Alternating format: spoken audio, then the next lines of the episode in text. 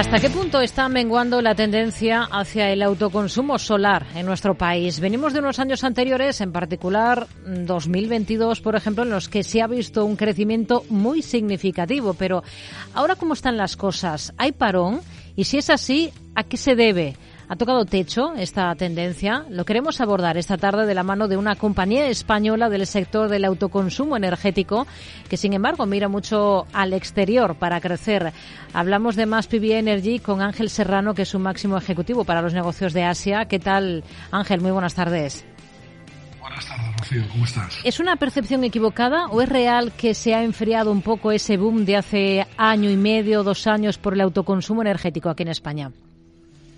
Es correcto. Es decir, este año 2023, este año pasado, ha sido un año difícil para el sector. No obstante, sigue, seguimos teniendo cifras interesantes. Es decir, se ha llegado este año a los 2.000 megavatios eh, en autoconsumo, que es una cifra respetable y hace unos años hasta soñábamos con ella. Pero es cierto que hubo un optimismo y un, y un mercado bastante. Eh, la cifra fue bastante mayor y se esperaba mucho más con respecto al año 2022 y fundamentalmente aquellas empresas que han estado enfocadas en el autoconsumo residencial es el que más ha venido tocado porque han sido más o menos eh, la mitad de instalaciones en residencial hmm. que lo que fue en el año 2022. Hmm.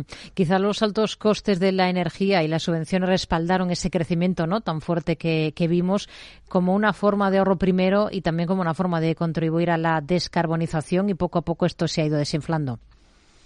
Bueno, han intervenido las dos cosas. Es decir, en el año 2022 el efecto de los fondos Next Generation y todo lo que son subvenciones que hay alrededor de este, de este producto, por así decirlo, pues con respecto a 2023 se han ralentizado o las comunidades autónomas están eh, teniendo problemas en recibir este tipo de fondos, con lo cual esto afecta y evidentemente los precios de la energía que hubo en el 2022 por todos los efectos del gas y demás, pues este año 2023 las tarifas eléctricas se han moderado y, ambas, esa combinación ha traído, por así decirlo, el descenso del mercado. Ahora bien, esto sigue siendo un, producto interesante, tanto de ahorro como de contribución a lo que es todo el tema del medio ambiente, es decir, eh, es cierto.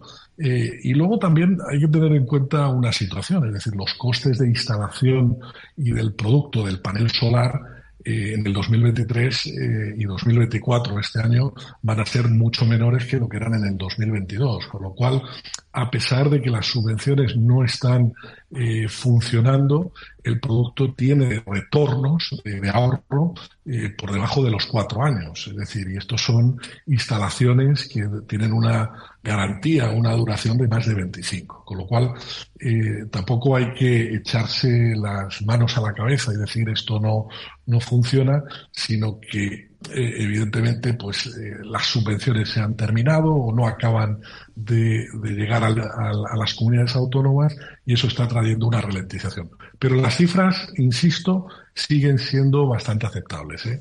¿Ustedes aquí en España qué porcentaje de negocio tienen? Porque son una compañía con un marcado carácter internacional, ¿no? Sí, vamos a ver, nosotros ya somos una compañía de más de 15 años, Estamos diversificados geográficamente, fundamentalmente en Asia, en lo que es el, mercado chino. Para nosotros nuestro principal mercado es China como, como destinatario de, de, nuestras instalaciones, ¿vale?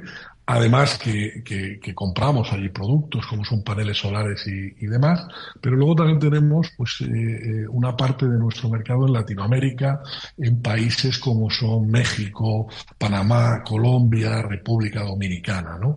Entonces, eh, España para nosotros hoy en día puede ser un 10 o un 15%, no es un, a pesar de que somos una empresa española, no es nuestro gran mercado, nosotros nos vimos obligados, por así decirlo, a buscar otros mercados cuando vino la crisis en este sector en los años, estoy hablando del año 2011, 2012 hasta el 2019, más o menos. Y hoy en día, pues España lo miramos con mucho interés, tenemos una oficina aquí, grandes clientes y, desarrollamos, eh, por así decirlo, este mercado, pero no es nuestro principal mercado. Hmm. Están en capilla para convertirse en una compañía cotizada en el Nasdaq. ¿Por qué el mercado estadounidense y para cuándo calculan que estarán cotizando exactamente? Bueno, eh, pensamos que vamos a estar en el segundo trimestre de este año, 2024. Llevamos preparando la compañía desde hace dos años. ¿Y eh, por qué en el Nasdaq? Bueno, pues fundamentalmente porque lo que estamos sacando a cotizar es nuestro negocio en el exterior, concretamente el mercado chino.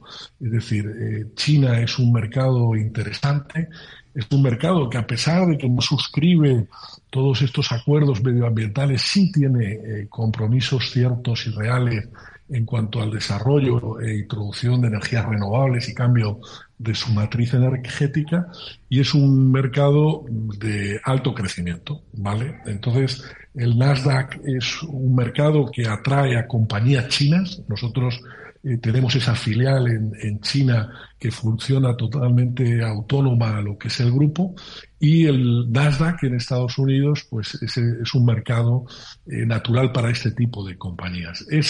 Más difícil cotizar una empresa china en China, en cualquier mercado asiático como puede ser en Hong Kong o Shanghai, que cotizar en, Estados Unidos. Y entonces eh, se tomó la decisión de, este mercado y próximamente estamos presentando el documento que, que, nos abre ese camino, que es el famoso F1 que se presenta en la SEC y pensamos, según los abogados que tenemos contratados, que en el segundo eh, trimestre, máximo tercer trimestre, estaremos allá. Hmm. Han llegado a un acuerdo con un banco de inversión americano, Univest, para invertir en el mercado estadounidense. Esto por un lado y por otro, están haciendo eh, lo contrario con otros activos, ¿no? Lo digo por ese paquete de mm, activos fotovoltaicos que han vendido a Intermoney. Eh, ¿Qué les han aportado estas ventas? La estrategia que quieren seguir es esta en otros mercados, es decir, ir deshaciéndose de paquetes de activos para poder encadenar nuevas inversiones.